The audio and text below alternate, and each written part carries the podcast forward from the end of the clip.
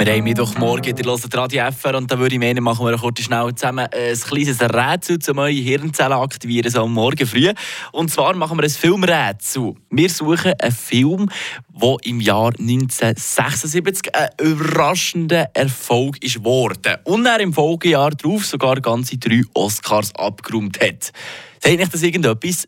Ja, ich muss sagen, ich als totale Filmbanause hätte jetzt keine Ahnung.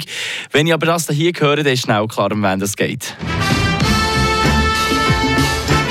Es geht um Rocky, das ist klar.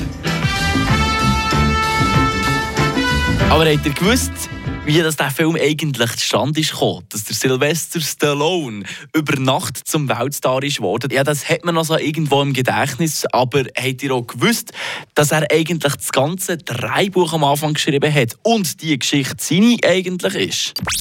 Eine Portion Wissen für einen starken Tag. Schlauere Tag mit Radio FR. Wenn das der erste Rocky-Film ist rausgekommen, hast du ja schon gesagt, 1976. Der Sylvester Stallone war zu dieser Zeit 28 gewesen. Zu dieser Zeit war die finanzielle Lage nicht gerade rosig und er war am Verarmen. Gewesen.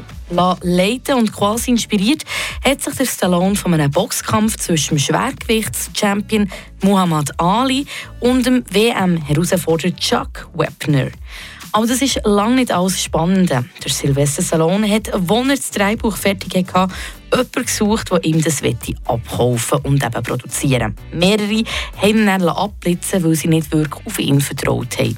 Schlussendlich hat er Irvin Winkler gefunden, der ihm das Dreibuch für eine kleine Summe abgekauft hat. Die einzige Bedingung, die der Stallone gestellt hat, war nämlich die, dass er die Hauptrolle in seinem geschriebenen Film möchte spielen ist es gekommen, dass er die Hauptrolle gespielt hat. Noch zum Abschluss.